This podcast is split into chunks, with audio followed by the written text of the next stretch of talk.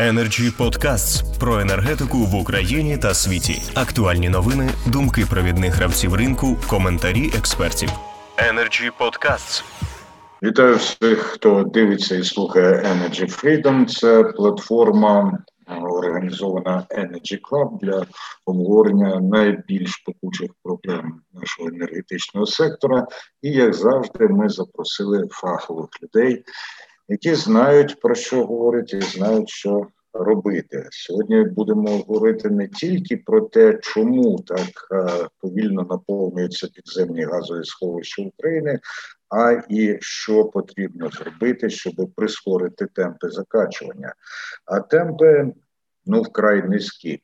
Наразі нинішній рівень запасів газу в Україні на 15,5% нижче середнього показчика за останні 5 років. Ну на цю дату, і взагалі найнижчий за історію спостереження. До кінця кампанії закачування залишається 100 днів, і на думку експертів, відставання може лише збільшуватись. За оцінками фахівців, за збереження такого темпу до зимового сезону. Рівень запасів ледве сягне 70%, коли норма є 92%. Ну і Європа також очікує збільшення дефіциту газу через зупинку магістралі Ямал Європа і через технічні роботи на північному потоку. Тільки через очікування майбутніх ремонтів спотова ціна ресурсу в Європі збільшилась до 450 доларів за тисячу кубометрів. Отже, починаємо розмову. Ми не встановлюємо сьогодні граничного регламенту. Тема широка, глибока, і я першим запрошую до слова Максима Білявського, директора з інтегрованих комунікацій НАК Нафтогаз України. Будь ласка, пане Максим. Дякую, пане Андрію. Е, доброго дня, шановні колеги. Насправді для мене велика честь е, розпочинати цей захід, е, оскільки з нами присутні поважні, шановні е, учасники експертної спільноти і люди, які знають більше, наприклад, е, за мене. Е, але я можу пояснити, з чим це пов'язаний, з чим пов'язаний виступ, власне, мій перший виступ, оскільки сьогодні, незважаючи на п'ятницю, у нас в компанії є багато інших стратегічних задач, але я вваж... ми вважаємо, що Пане Максиме, важливо правах... важливо важливо. Пане Максиме, на правах модератора я вам зауважу, що те, що ви е, промовляєте першим, пояснюється великою мірою тим значенням, яке експертна спільнота надає компанії Нафтогаз України, ну а також тим, що ви вже успішно у нас себе показували. Дякую. Е, Дякую, пане Андрію, дякую, колеги. Е, Ну, найперше, я хотів би м, дійсно підкреслити актуальність сьогоднішньої нашої зустрічі. Повірте, е, мене особисто як е, людину з галузі також хвилює е, власне м, процес наповнення і заповненості газових сховищ. Е, Я сподіваюся, що ми сьогодні з вами разом е, знайдемо відповіді можливо, частково е, власне на фактори, які пояснюють е, поточні темпи. Е, хотів би вас проінформувати, що станом власне на сьогоднішній ранок у газосховищах України вже накопичено 16 мільярдів 400 мільйонів. Темпи закачування, режим закачування добовий складає 30 е, мільйонів кубічних метрів. Тут варто зазначити, що е, порівняно з червним місяцем е, режим закачування змінився. Наприклад, в червні місяці середній режим складав до 20 мільйонів кубічних метрів. З якими обсягами ми плануємо зустріти жовтень місяць? Ми розраховуємо, що Добовий режим е, щонайменше буде зберігатися на рівні 30 мільйонів кубічних метрів. Таким чином, на 1 жовтня у українських газових сховищах буде щонайменше 20 мільярдів кубічних метрів блакитного палива. Таким чином, ми розраховуємо щомісяця накопичувати, закачувати в ПСГ е, не менше аніж 1 мільярд кубічних метрів, що власне відповідає приблизно в середньому 30 мільйонів кубічних метрів на добу. Багато це чи мало. Е, тут важливо зрозуміти, що, наприклад, в червні імпорт газу з е, країн Європейського Союзу е, склав всього 90 мільйонів кубічних метрів. Тобто середній режим, середньодобовий режим за червень місяць складав приблизно 3 мільйони кубічних метрів. Тому порівнюючи власне з обсягами надходження блакитного пала з Європи, е, звісно, режим закачування він, на мій погляд, на сьогоднішній день оптимальний. Е, який режим імпорту газу був е, в пік споживання? Наприклад, в січні 2021 року він складав в цілому в Україну було поставлено більше 400 мільйонів кубічних метрів природного газу.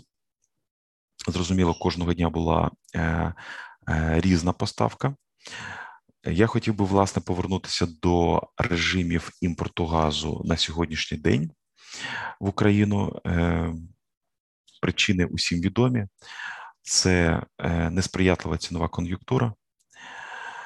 Однак, е, незважаючи на це, підприємство Укртрансгаз, яке входить до структури корпоративного управління Нафтогазу, власне, е, отримує заявки на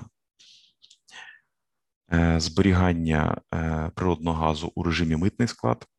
Наприклад, станом на 1 липня іноземні трейдери зберігають в режимі митний склад в українських газосховищах більше 4 4 мільярдів кубічних метрів природного газу, це на 15% е, більше власне за е, показники е, минулого року.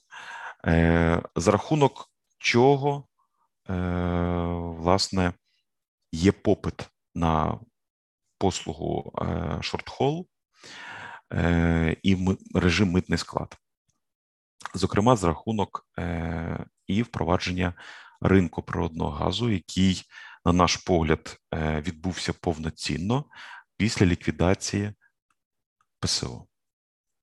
Зрозуміло, є виклики. Е, команда Нафтогазу працює над ними, але тенденції, позитивні тенденції зберігаються, і про це варто сказати. Крім того, хотів би сказати, що саме е, шортхол і режим митний склад дозволив власне Україні е, здійснити в червні місяці поточного року таку операцію, як реекспорт, приблизно 6 мільйонів кубічних метрів за місяць. Дійсно, це невеликі обсяги. Е, були реекспортовані у Румунію. Хотів е, сказати наступне. Пан Андрій у своєму виступі зазначив, що за весь період спостережень це найменші обсяги газу у сховищах е, України. Я пам'ятаю часи, коли дійсно все ж таки були найменші обсяги газу в сховищах. Е, це 14-15 рік. Е, пам'ятаю так само е, лютий 2018 року і піар-акцію Прикрути, яка на той момент була виключно піар-акцією, не більше і не менше. Тоді вдалося уникнути кризової дійсно ситуації. Тоді в сховищах е, було значно менше газу, значно менше газу, аніж може бути в новому опальному сезоні при таких е, темпах закачування. Е, тому проблеми, особисто проблеми сьогодні, на сьогоднішній день е, ми не вбачаємо. Пропонуємо віднестись до ситуації з розумінням, подивитись на власне тенденції з точки зору політики, геополітики, е, зауважити, що е, проект Північний потік 2 знаходиться на завершальній стадії, і, е, власне, Російська Федерація робить усе можливе, аби, на наш погляд, аби вже з 1 жовтня, тобто з нового газового року, який розпочинається в Європейському Союзі і в Україні з недавніх часів, запрацював такий трубопровід.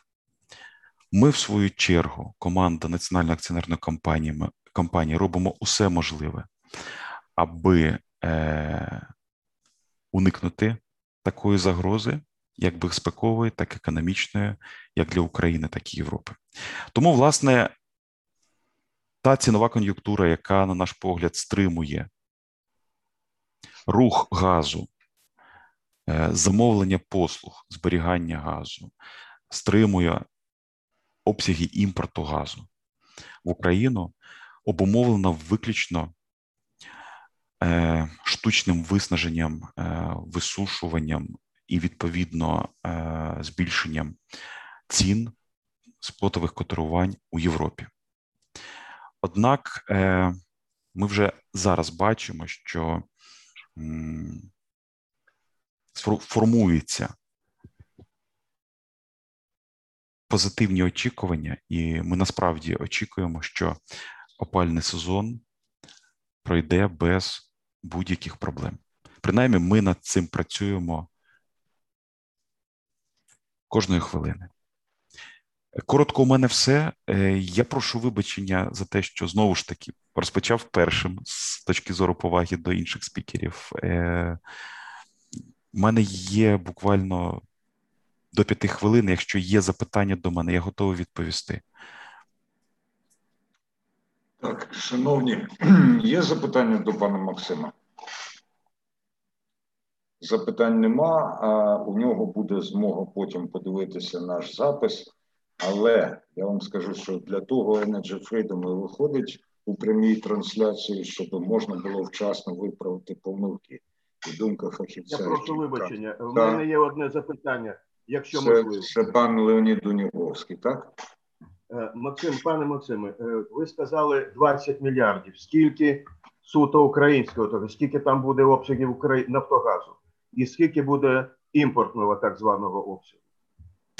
Дякую за ваше запитання. Е, воно доречне. Я вже не експерт, тому і представник державної компанії. Тому, власне, я дуже добре розумію ваше запитання. Недаремно я сказав про е, обсяги газу режиму митного складу. Е, це 4 мільярди. Тому розрахунок дуже простий. На сьогоднішній день 16 мільярдів мінус 4 мільярди, які знаходяться в режимі митного складу. Власне, це і є газ із врахуванням буферного газу який доступний власне для проходження опального сезону. Це насправді складне запитання, і я його не збираюсь е, уникати. Е, Говорю, як є. Однак е, ми очікуємо, що і обсяги замовлень режиму митного складу, і обсяги імпорту е, нафтогазом блакитного палива е, будуть. Е, Будуть зростати Конкретна конкретна відповідь. Е, ми на сьогоднішній день з міністерством енергетики перебуваємо у формуванні е, балансу, енергетичного балансу е, безпосередньо на осінньо-зимовий період. Конкретніше з обсягами газу, який Нафтогаз імпортуватиме у липні місяці, безпосередньо для закачування у підземні сховища, я зможу до вас повернутися за тиждень часу. Домовились, будемо це розглядати як показ непославної уваги Нафтогазу до роботи Дякую. Energy Club. Ще запитання до Максима Білявського є? Немає. Тоді переходимо до Дякую. обговорення. Дякуємо, пане Максиме. Та Дякую, до побачення. Так, прошу. І першим я запрошую до слова Геннадія Рябцева, енергетичного експерта, директора спеціальних проєктів МТЦ Психея. Цікава, до речі, тема. Вона насправді не така вже однозначна, і е, її причини її виникнення е, вони не такі прості, як е, здаються на перший погляд. Адже якщо просто зараз спробувати Е, оцінити, а скільки у нас газу в газових сховищах, і отримати величину 16 мільярдів кубометрів, то це взагалі щастя. Тому що е, іноді ми бачимо, що наприкінці, наприклад, опалювального сезону ми бачили і 9, і 10 мільярдів кубометрів, е, і це цілком зрозуміло набагато е, гірше виглядало ніж виглядає зараз. Що насправді е, ми маємо? Ну, дійсно, пан Максим вже сказав, що там 16 мільярдів кубометрів, з них 4 – це іноземці, компанії нерезиденти, і все це на 18% менше ніж за аналогічний період минулого року. Проте, якщо, наприклад, брати усередині показники за там за 5 останніх років, то ми отримуємо взагалі ну таку. Е, картину, яка дуже виглядає перспективно, там плюс 22% вище, ніж в середньому на цю ж дату, е, е, якщо узагальнювати дані за останню п'ятирічку. Для того, щоб зрозуміти, а що таке оці 16 мільярдів кілометрів, це багато чи це мало, на мій погляд, потрібно відповісти на три напевно, питання хто закачує, з яких джерел закачує і коли саме закачує, з яких причин закачує. Отже, хто закачує? Ну, ну перше, не лише Нафтогаз. І е, тут знову ж таки пан Максим сказав про те, що е, він. Е, що на його думку 16 мінус 4, 12 це те, що належить Нафтогазу, чи може бути використано, е, на мій погляд, це ж це такі не дуже точні дані, е, тому що там є ж газ, який не належить Нафтогазу. Якщо казати за даними, наприклад, минулого року, то ми побачимо, що з тих обсягів газу, які там зберігалися, Нафтогазу безпосередньо належала лише третина. Це інше було або газ е, нерезидентів або газ українських резидентів, або спірний газ. Пам'ятаємо про той газ Укрнафти, який там десь там е, не мов би також має бути. Е, Немає ще, якщо я не помиляюся, рішення, тобто не доведено до е, кінця ту мирову угоду. Е, плюс, е, знову ж таки, там є е, ті обсяги, які також є спірними е, з різних причин. Е, Отже, ті 17, 19, 20 мільярдів кубометрів газу, які там будуть зберігатися на початку опалювального сезону, можна сказати, лише третина буде призначена для потреб українських споживачів, а все інше, скоріше за все, піде, як і в минулому році, ну в опалювальному сезоні, для забезпечення потреб Європи. Про що регулярно нам доповідають е, е, представники компанії оператора підземних газових сховищ. Тобто, ми забезпечуємо Європу газом. Тобто, ми спочатку забезпечуємо Європу, а там за залишковим принципом, що залишиться, то українським споживачам іде, якщо щось залишиться. Друге питання: з яких джерел? По-перше, це зрозуміло власний видобуток. Але Україна видобуває щомісяця десь приблизно півтора мільярди кубометрів газу. Якщо подивитися, скільки ми споживаємо, наприклад, в червні місяці, то вийде приблизно ті самі півтора мільярди кубометрів, навіть трошки більше. Тому з власних джерел ми закачувати з власного видобутку, закачувати ну навряд чи щось е, зможемо в повному обсязі. Чи навіть частково не знаю. Друге, це російський газ, який йде транзитом і е, компанії нерезиденти цілком е, можливо можуть закупати з цього обсягу певні. Е, певну кількість газу і е, його зберігати в підземних газових сховищах. Ну от ми бачимо 4 мільярди, трошки більше ніж 4 мільярди. Такі компанії відбирали відповідно впродовж певного періоду часу і зберігають і думаю, що до кінця року такого такий обсяг зросте з 4 десь приблизно до 10, щонайменше мільярдів кубометрів газу. Третє джерело це закупівлі за реверсом. Е, якщо подивитися, скільки ми закуповуємо за реверсом, то оці обсяги закупівель вони зросли, суттєво зросли, зросли в десятеро порівняно з травнем у червні.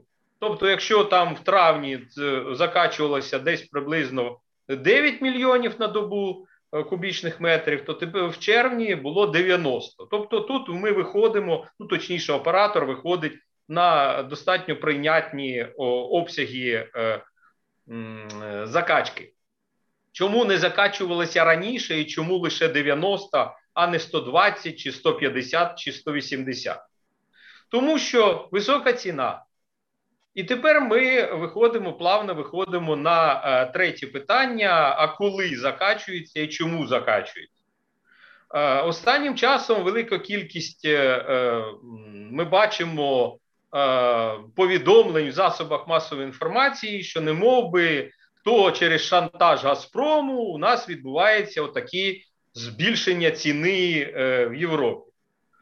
Е, але ну, якщо казати про Європу, то там же ринок, тобто там ринок природного газу, на якому, окрім Російської Федерації, присутні Нідерланди, Е, е, Алжир, Лівія, Велика Британія, е, кого я зараз ще там забув, Норвегія, Катар, той же самий скраплений нафтовий газ, який не лише з Катару йде. Тобто Російська Федерація дійсно там займає на цьому ринку там близько 40%. Але якщо, наприклад, Газпром би не захотів щось закачувати, то його місце тут же зайняли б інші трейдери, не мов би так, так? тому що всі хочуть для себе велику частку ринку, якомога більшу частку ринку. Тобто, виходить, що е, щось не так виходить з цим е, поняттям шантажу. Далі, чому, власне кажучи, що, власне кажучи, на ринку зараз буде відбуватися, і чому е, е, такі Е, проблеми і наскільки чому така позиція Німеччини, яка так хоче південний це північний цей потік, 2 чому так хоче, чому так виступає за це Австрія? Тому що найближчим часом, відповідно до третього енергетичного пакету, Європа має перейти від підписання довготермінових контрактів на постачання газу на торгівлю газу переважно через 10-15 європейських газових хабів. Найбільші ці газові хаби, після того, як е, буде припинено видобуток над Гронінгені, тобто після того, як е, хаб ТТФ е, стане неліквідним, а це відбудеться вже в наступному році, я думаю, що влітку, всі ці торги будуть зосереджені на двох хабах: один німецький і один австрійський. І на цих хабах буде закільцовано дві, дві труби: південна та північна труба. Тобто півкільце буде е, якраз е, е своїми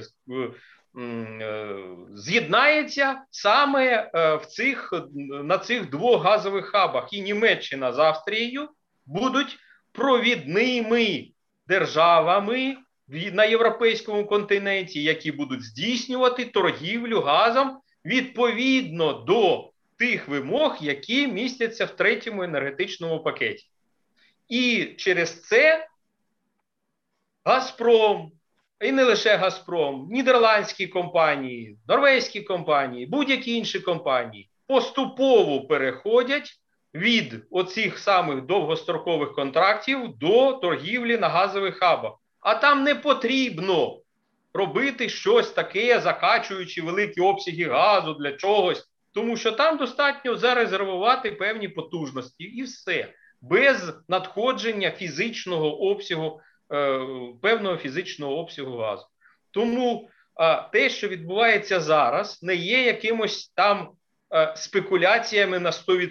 Так, спекулятивна частина тут е, присутня безумовно, і безумовно, всі постачальники вони використовують у своїх цілях, тим більше після коронакризу, ті можливості, які зараз відкриті.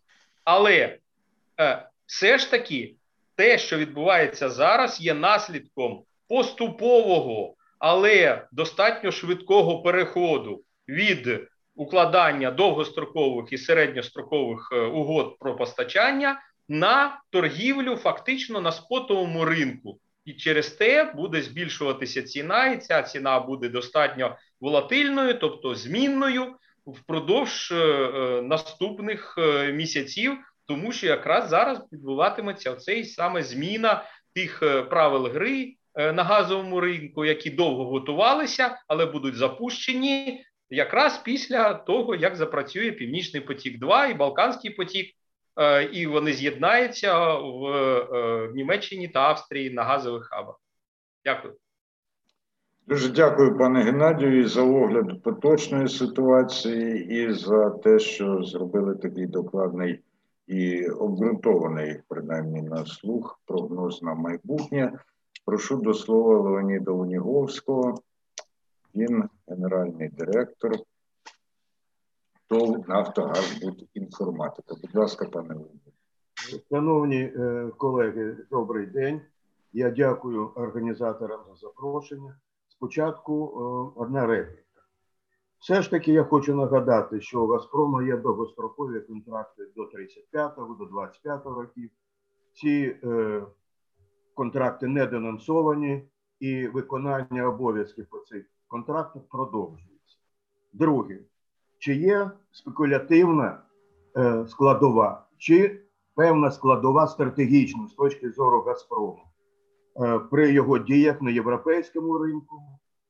Так, на мій погляд, є. Є дуже е, фахова е, інформація, яку представив Геннадій Леонідович е, про перевищення е, обсягів е, експорту російського е, Газпрому в Європу. Але я хочу додати, що, на мій погляд, в цих обсягах експорту є продаж газу Газпромом із своїх підземних сховищах в Європі.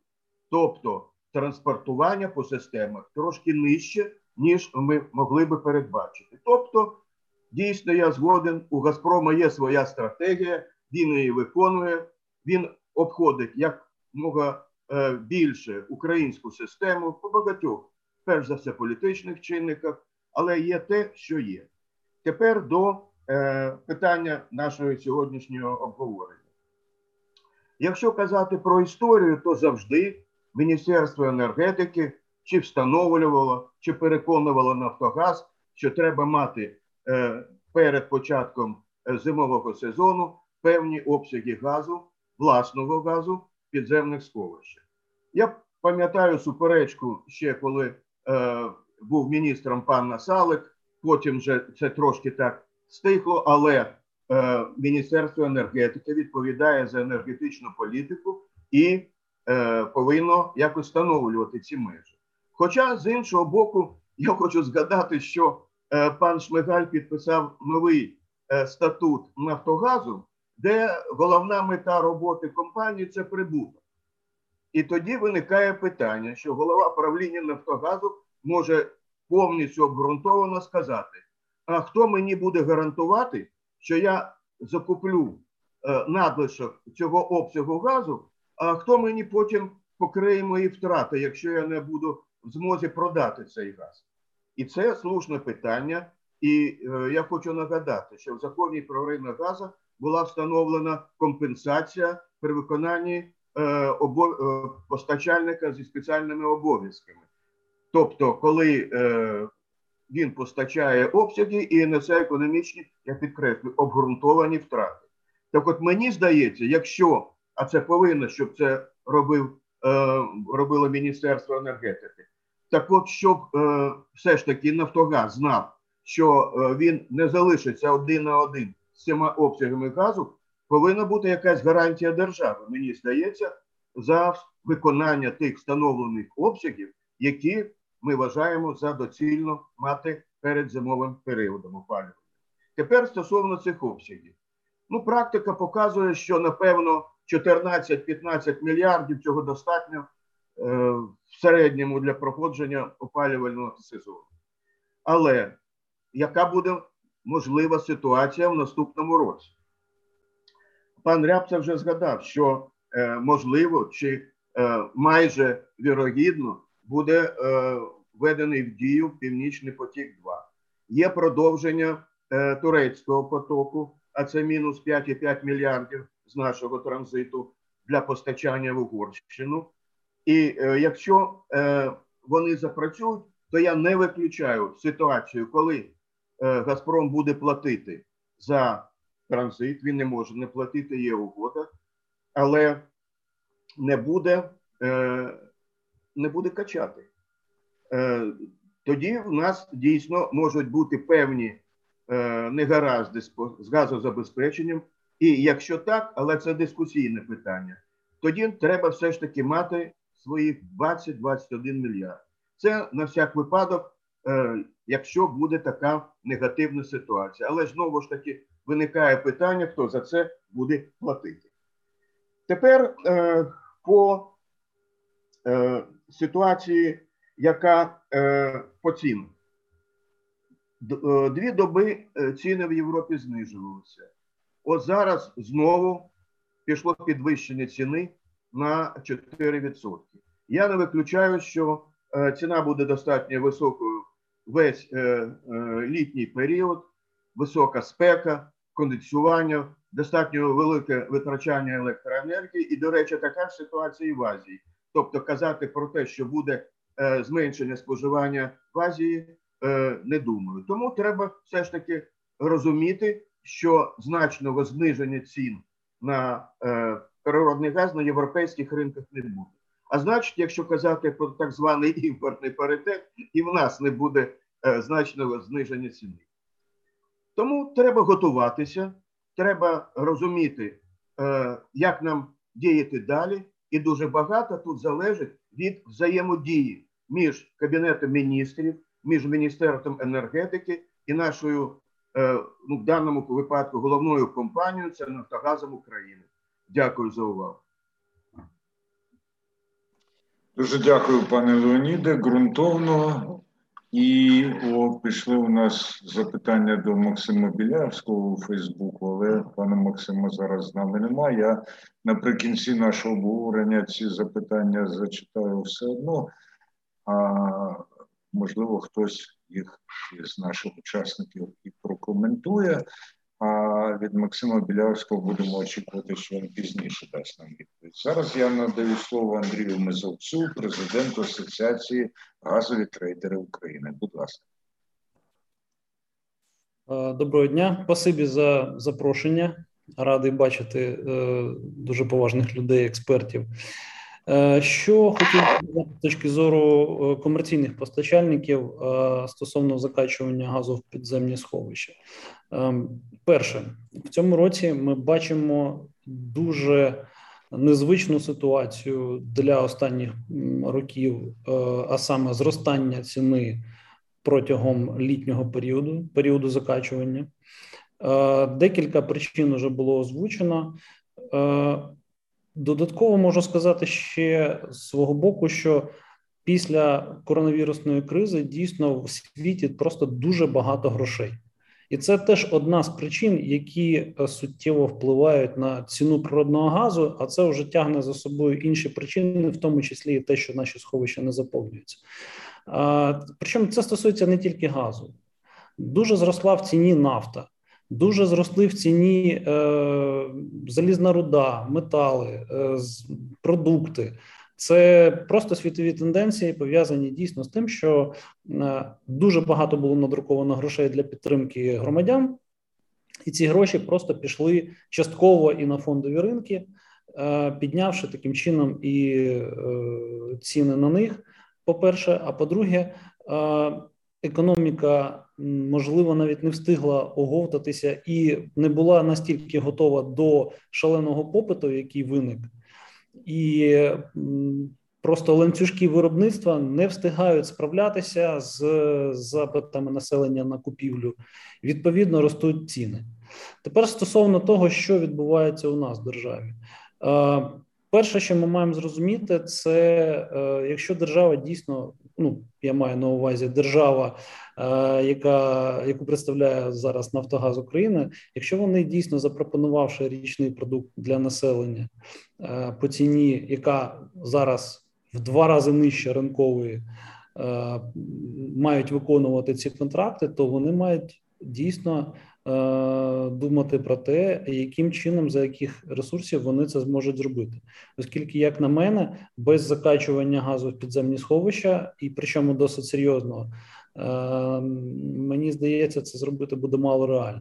Тобто, якщо держава взяла на себе соціальну функцію по підтримці такої ціни, то е, цю функцію дійсно потрібно буде підтримати і фізичними обсягами, яких наразі поки що мені здається недостатньо у Нафтогазу. Що стосується комерційних постачальників, то комерційні постачальники, які в минулі роки е, закачують обсяги для того, щоб були у них е, достатні е, ресурси у зимовий опалювальний період для виконання своїх контрактів. Я не пам'ятаю випадків банкрутства або невиконання своїх обов'язків комерційними постачальниками в попередні роки. Тому тут мені здається питань до нас бути навряд чи може. Наступне питання: а чи достатньо буде при таких темпах закачування, якщо дійсно в нас буде дуже холодна зима, на кшталт тієї, яка частково була попередньою, е, для того, щоб пройти цю зиму е, в безпеці, при тому, що мені здається, наші північні сусіди завжди готові нам підставити підніжку. Або, як казав дійсно Леонід Михайлович, оплачуючи, оскільки в них по контракту це передбачено, транзит і не транспортуючи фізичні обсяги, що призведе до досить серйозного навантаження на газотранспортну нашу систему, враховуючи особливо східні регіони і південні. Мені здається, що Газпром не ніколи не Е, забуде про можливість скористатися таким шансом, знову поставивши е, е, під сумнів можливості наших газотранспортних компаній виконувати всі зобов'язання. Це є проблема. Навіть якщо Європа буде отримувати газ, завжди можна буде сказати: ага, бачите, от якісь населені пункти в Україні потерпають від того, що компанія не змогла Е, забронювати відповідні обсяги газу, немає їх у підземних сховищах і так далі. так далі. Тобто, це дійсно є серйозний момент, і мені здається, що недостатня увага приділяється цьому о, саме у наших державних компаній, які взяли на себе зобов'язання забезпечувати як населення, так і ну, враховуючи вчорашнє рішення НКРЄКП стосовно ем, е, постачальника останньої надії для підприємств теплокомуненерго, де факто держава взяла на себе роль.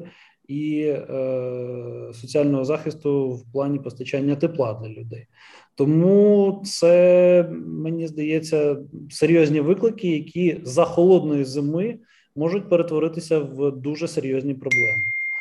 Стосовно того, що е, планується надалі, мені здається, що липень місяць ціна буде лише зростати, і незважаючи на ту волатильність, ну я б сказав, надзвичайно, яка спостерігається останній тиждень, коли ціна за день може впасти на 14% на європейських хабах а потім за наступного дня піднятися на 10%. От сьогодні вона вже зростає. Якщо брати серпневий ресурс, е, лише зранку вона вже зросла майже на 8%. Тобто мені здається, що е, падіння ціни, як мінімум, до кінця липня, ми не будемо спостерігати, враховуючи зупинки північного потоку на е, обслуговування і нюанси з Ямалом. Тобто Газпром насправді може просто сидіти на березі і чекати, е, доки ціни будуть зростати і зростати.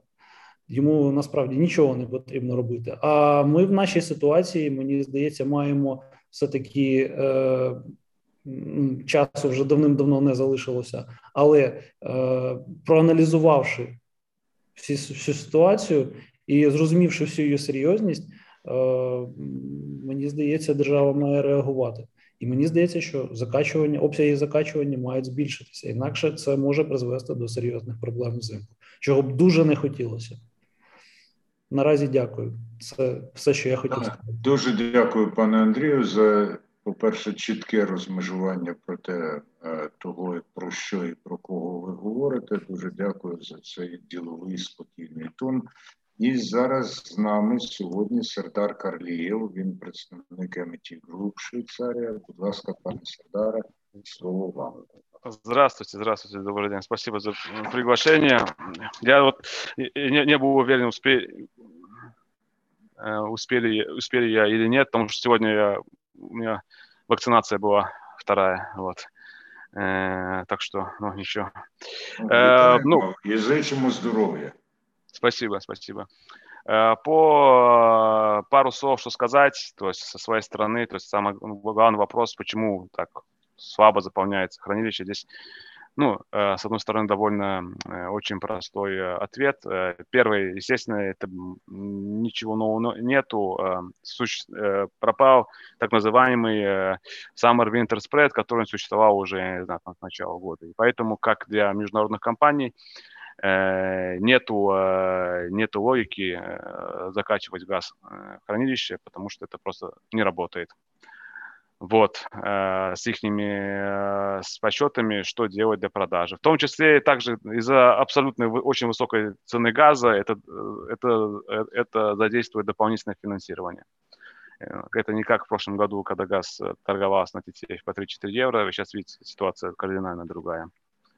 По украинским компаниям, э, почему это не происходит, все прекрасно тоже знают, что цена очень высокая, все прекрасно помнят 2018 э, год.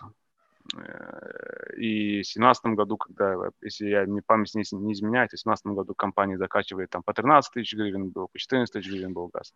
А потом э, рынок обрушился в зимой, и, ну, и довольно большое количество украинских компаний Э, там э, э, из-за из строения такого рынка потеряли ну, существенные, существенные деньги.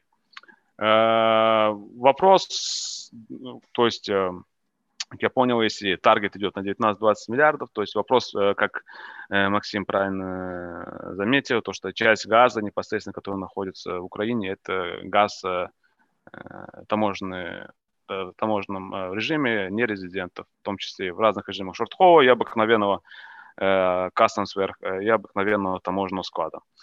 Одна из идей, что сделать и для того, чтобы этот газ как бы, потому что вопрос стоит, то, что этот газ непонятно, он будет считаться в Украине, не будет считаться в Украине, потому что он относится, естественно, нерезидентам. Что сделать для того, чтобы этот газ можно было большинство его посчитать баланс Украины, это нужно создать цену внутри страны, которая будет э, приемлема для того, чтобы имело смысл продавать газ внутри страны, а не его, естественно, там экспортировать. Вот и все. Тогда этот весь баланс тоже войдет в страну. Но, как мы видим, ситуация на рынке такая, то, что краткосрочно формируется довольно краткосрочно, в течение месяца, на месяц вперед, э, она вот, э, оно вот э, непонятно, что и как будет происходить. Поэтому, я думаю, вот вся эта ситуация будет проясняться по течению обстоятельств месяца на месяц. Вот, ну, в принципе, таких два слова хотел со своей стороны сказать. Дуже дякую, пане Сердаре. Два слова цінні, можливо, навіть цінніші, ніж 10 слів інших, коли приходять від такого фахівця. Колеги, перед тим як перейти до е, підбиття підсумків, я все ж таки зачитаю вам ті запитання, які надійшли до Фейсбуку е, від е, різних людей до Максима Білявського. Це для інформації, для контексту. Отже. Максим Сесоєв, чи є готовність а, усунути неоднозначності у податковому і митному законодавстві, щоб зменшити ризики для торгівлі газом у митному складі. Це потенційно може допомогти збільшити кількість газу, який закачують нерезиденти у режимі митного складу. І е, Максим Сосоєв також пише, що він готовий окремо обговорити, у чому полягають ці проблеми. Юрій Голяк пише так само до представника Нафтогазу України. Щоб зняти усі питання, можливо, потрібно поставити, представити повний баланс газу в підземних сховищах газу в розрізі власників та прогноз закачування компанією газу власного видобутку та імпортованого. От такі два запитання, коментарі нам надійшли. Ну, я гадаю, що принаймні перший так само може бути адресований будь-кому із наших учасників. Можливо, хтось хоче відгукнутися. Нагадаю, це про неоднозначності у митному законодавстві. Пане Андрію, будь ласка. Е, стосовно неоднозначностей, е, дійсно була ситуація, яка призвела до е, гальмування взагалі всіх процесів передачі прийому газу в підземних сховищах і в митному складі.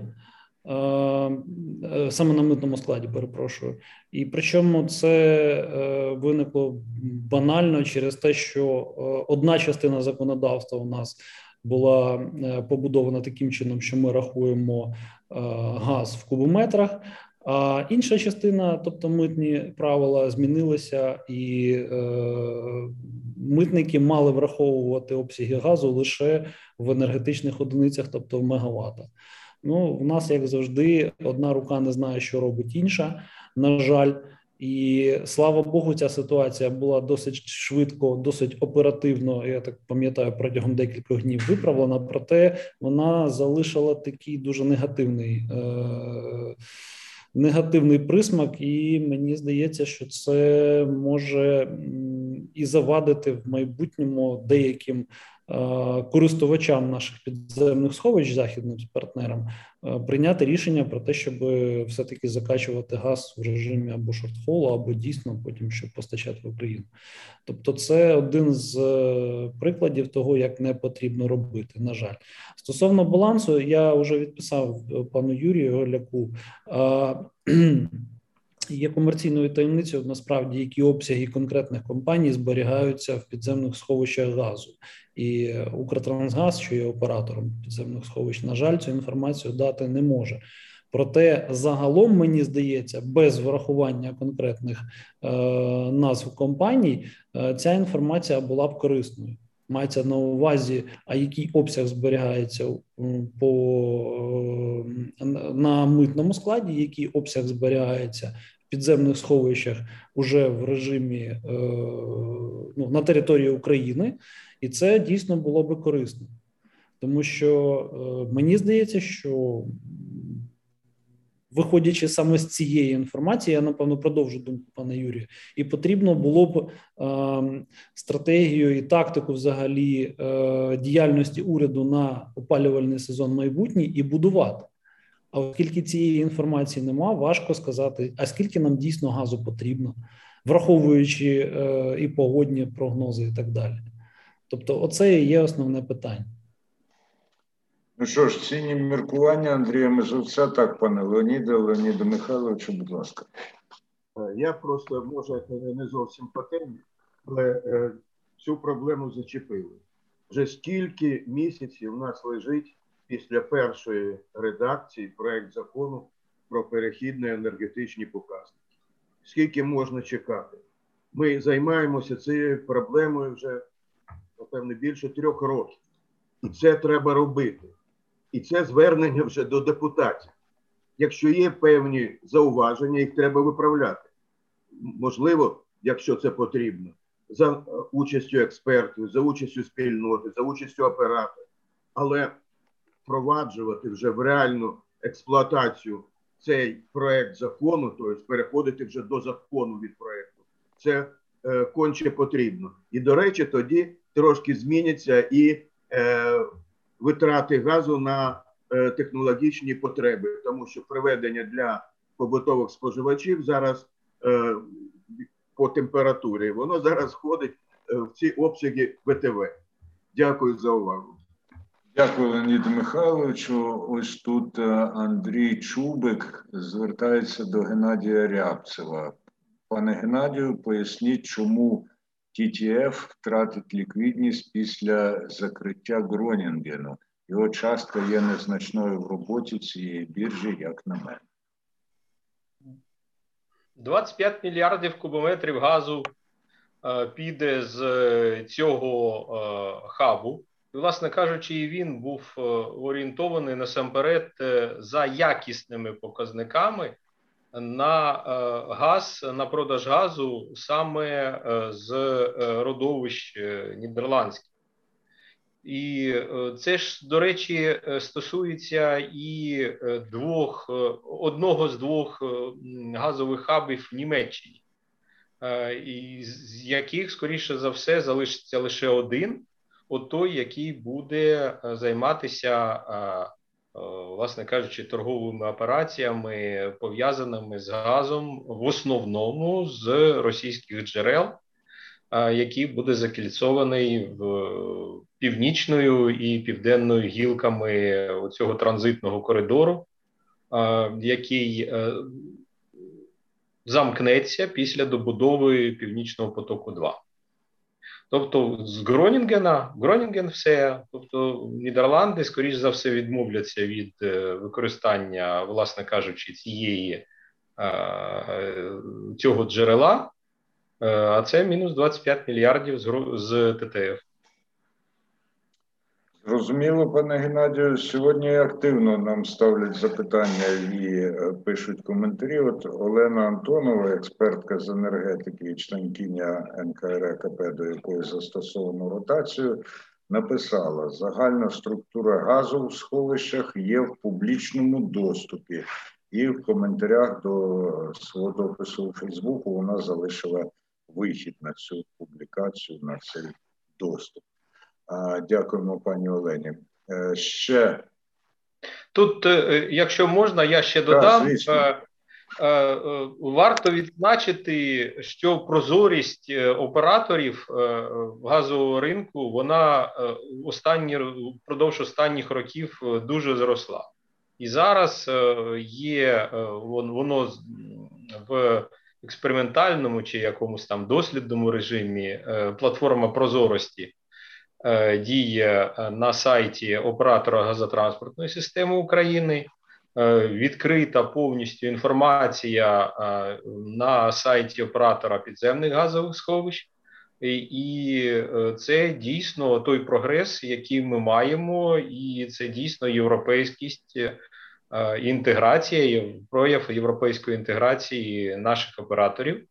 І тут слід вітати. Дійсно, от якщо, наприклад, там десь е, декілька років тому у мене були проблеми е, для того, щоб знайти певну інформацію саме у вигляді числових рядів, тобто змінення показників впродовж певного періоду часу то тепер цієї е, проблеми не виникає, і можна е, отримати ну майже все, що завгодно. Єдине, що потрібно знати на якій сторінці, яку сторінку оператора е, відкривати.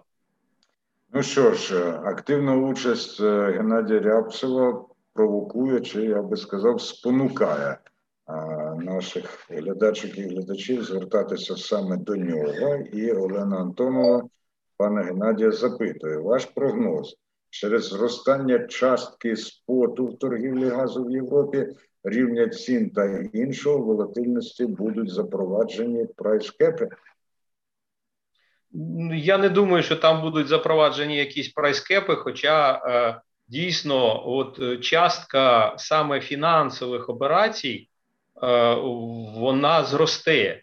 І це, до речі, приблизно те ж саме, що і на ринку електричної енергії на добу наперед, е, де з'явилися, окрім компаній, які е, безпосередньо торгують електричною енергією виробників і споживачів, з'явилися чисті трейдери, які просто на цьому ринку присутні, і метою яких є збільшення амплитуди коливань цін.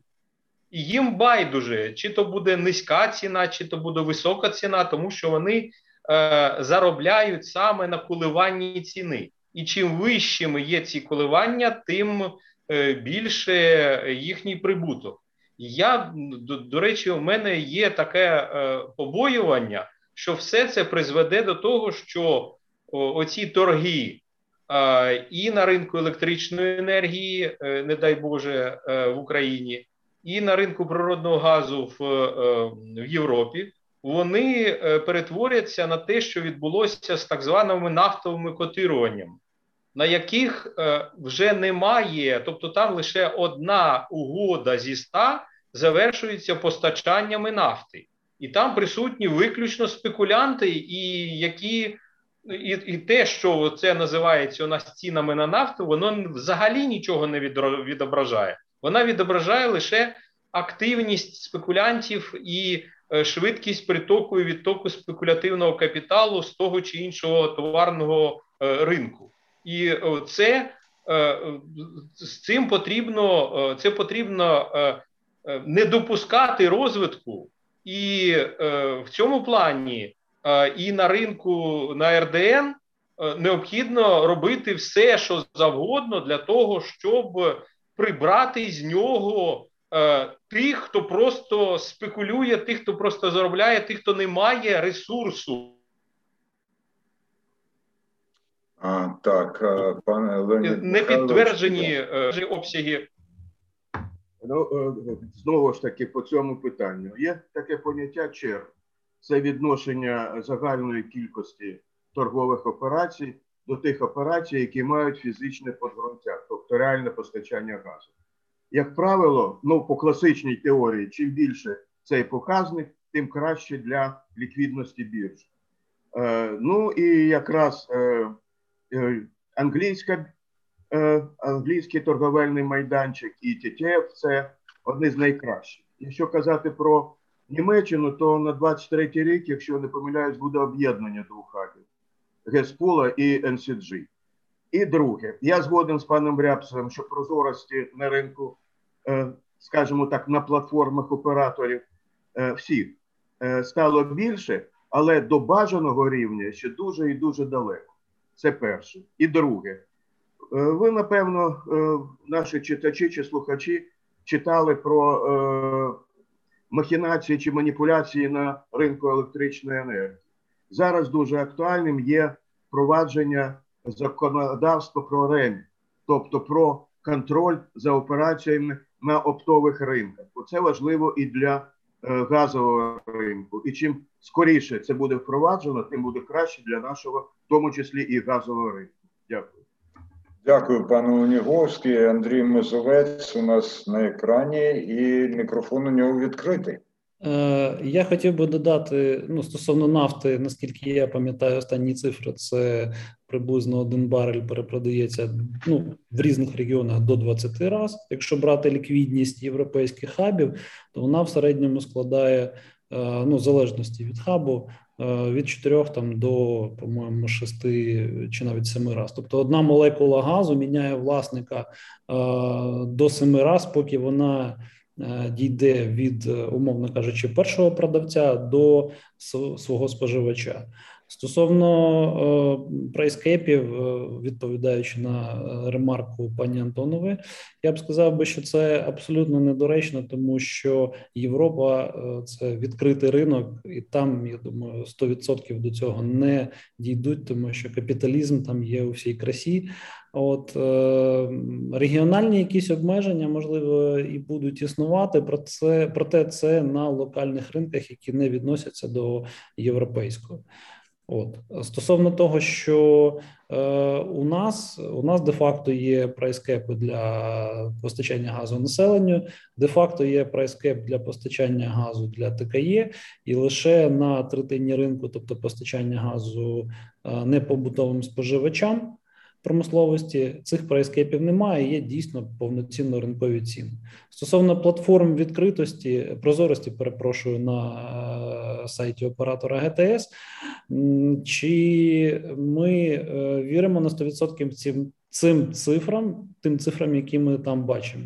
Оскільки саме тими цифрами мають послуговуватися їх спеціалісти, і, взагалі, сама система для того, щоб і розраховувати плату за нейтральність, яку вони так лобіюють. І так далі, і ми бачимо, що судові процеси, які йдуть стосовно оплати за небаланси ще в січні 2020 року, е, не показують того, що там 100% перемога оператора ГТС, навіть Верховний суд. Це повертаючись до того, наскільки відкритими вони є. Мені здається, що там ще працювати і працювати. Дякую. Е, дякую, дякую, пане Андрію. І, е, зокрема, за те, що пояснили чи позначили різницю між нашими ринками і ринками європейськими, тому що пані Антонова якраз е, супроводжує своє запитання дописом паралелі із регулюванням наших ринків. Ну і вона фактично перетворилась на активну учасницю сьогоднішнього обговорення. І ще надійшов допис від Владислава Остринського. Він пише: можна підсумувати сьогоднішні виступи спікерів і чітко виокремити критерії в дужках причини, чому ПСГ повільно наповнюється. Я думаю, що якщо ми не хочемо далі обговорювати пов'язані проблеми, то це якраз сигнал усім, що час підбивати підсумки. Погоджуєтесь?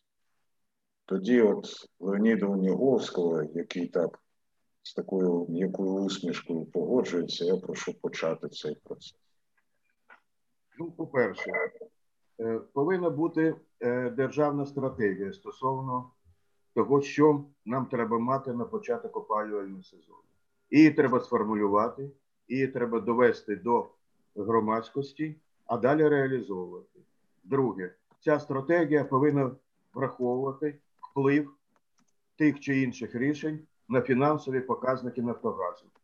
Це також треба враховувати. І якщо ми хочемо постачати газ по так званих соціальних цінах, то ми повинні знати, е, яка буде компенсація тій компанії, яка буде це виконувати. Третє, ми повинні розуміти, що попереду дуже ймовірний запуск північного потоку. 2 тому е, запаси газу в підземних сховищах повинні бути трошки. Ну скільки це треба рахувати, і треба визначати напевно е, трошки пізніше. Скільки нам додатково треба мати газу підземних сховищах, що якщо транзиту не буде, щоб ми могли е, забезпечити газозабезпечення всіх наших е, споживачів. До речі, хочу сказати, що якщо транзит буде десь на 10-11 мільярдів, то нам цього достатньо для реверсу і для е, імпорту газу із е, Європи в Україну. І нарешті останнє. Нам треба, про що казав пан Карліїв, це дуже важливо. Нам треба, щоб газ, який зараз зберігається іноземними трейдерами е, в українських сховищах, що в разі потреби він був використаний в Україні. Для того треба мати гнучку цінову політику. Дякую. Дуже дякую, пане Леоніде, і запрошую до е, підсумкового слова Сердара Карлієва. Будь ласка. Ситуация довольно интересная вообще, то есть э, складывается, что за все мое время работы в Украине, я заметил, каждый год он особенный, приводит к нам к различным э, к различным разным, разным, э, разным интересным сценариям. Э, ну, этот год не будет исключением.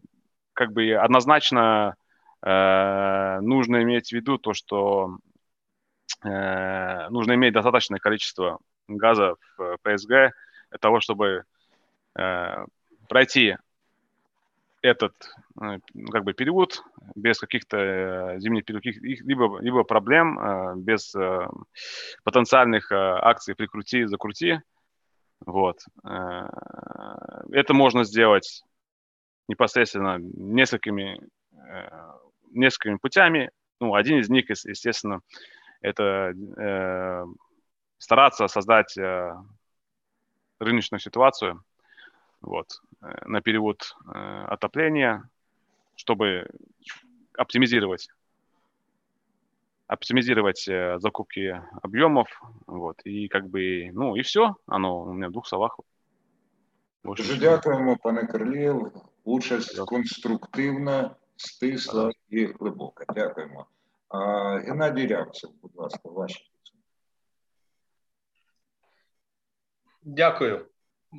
Як на мене, наявність е, чи відсутність запасів у підземних е, сховищах газу е, буде нічого не варто, доки в Україні не буде змінено підходів до визначення внутрішньої ціни газу як товар. Тому що зараз чи то є підземних газах сховища газ, чи то немає, все одно внутрішні ціни визначаються за зовнішніми індикаторами. Нам потрібно відв'язуватися від тих самих спекулятивних котирувань і формувати для себе власні внутрішні ціни на основі на базі власних внутрішніх площадок для продажу. Якщо хочете формувати український газовий хаб. І е, при цьому під час визначення ціни має бути враховано не лише е, вартість імпортованого газу, але й вартість газу власного видобутку, і якраз наявність чи відсутність е, газу в підземних газових сховищах.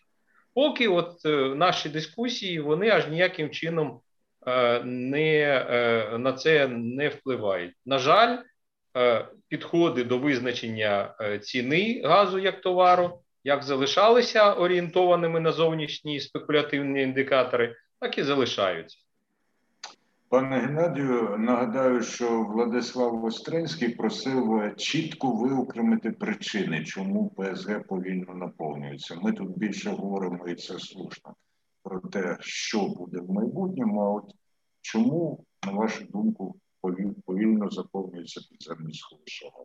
Е, якщо порівнювати, наприклад, з минулим роком, то о, вони повільніше заповнюються через високу ціну. Всі чекають, поки ця ціна знизиться, і потім о, заповнювати, щоб заповнювати ці сховища. Ціна поки що не знижується, тому і темпи заповнення не такі великі, як, наприклад, були в минулому році. Проте. Знову ж таки, якщо порівнювати нинішні запаси з тими, які були в підземних газових сховищах в середньому за останні 5 років, то вони все одно все одно вищі. І крім того, ми бачимо, що в червні е, темпи заповнення підземних газових сховищ виявилися на порядок вищі, аніж в травні. На порядок. Не на декілька відсотків, а на порядок. Я думаю, що ця тенденція триватиме і впродовж е, наступних місяців до початку опалювального сезону. Дякую, пане Геннадію. Леонід Уніговський має репліку, а після цього Андрій Мезовець підіб'є вже підсумок. Я хочу відповісти е, шановному запитувачу. Е, мені здається, потрібно закачувати газ підземні сховища за двох чинників. Один це спред між літніми цінами і зимовими. В нас вже цього немає, і в Європі немає. І пан Карлієв також про це казав, тому що перша причина для нас її вже немає. Але є друга причина це достатність ресурсу. От якщо не буде транзиту, у нас виникнуть проблеми з достатності ресурсу для забезпечення країни. Це головне, на мій погляд, чому все ж таки потрібно закачувати наш газ в наші підземні сховища. Дякую. Дуже дякую, пане Леоніде. І Андрій Мезовець. Загальний підсумок, будь ласка. Е, згоден повністю, згоден повністю з паном Рябцевим.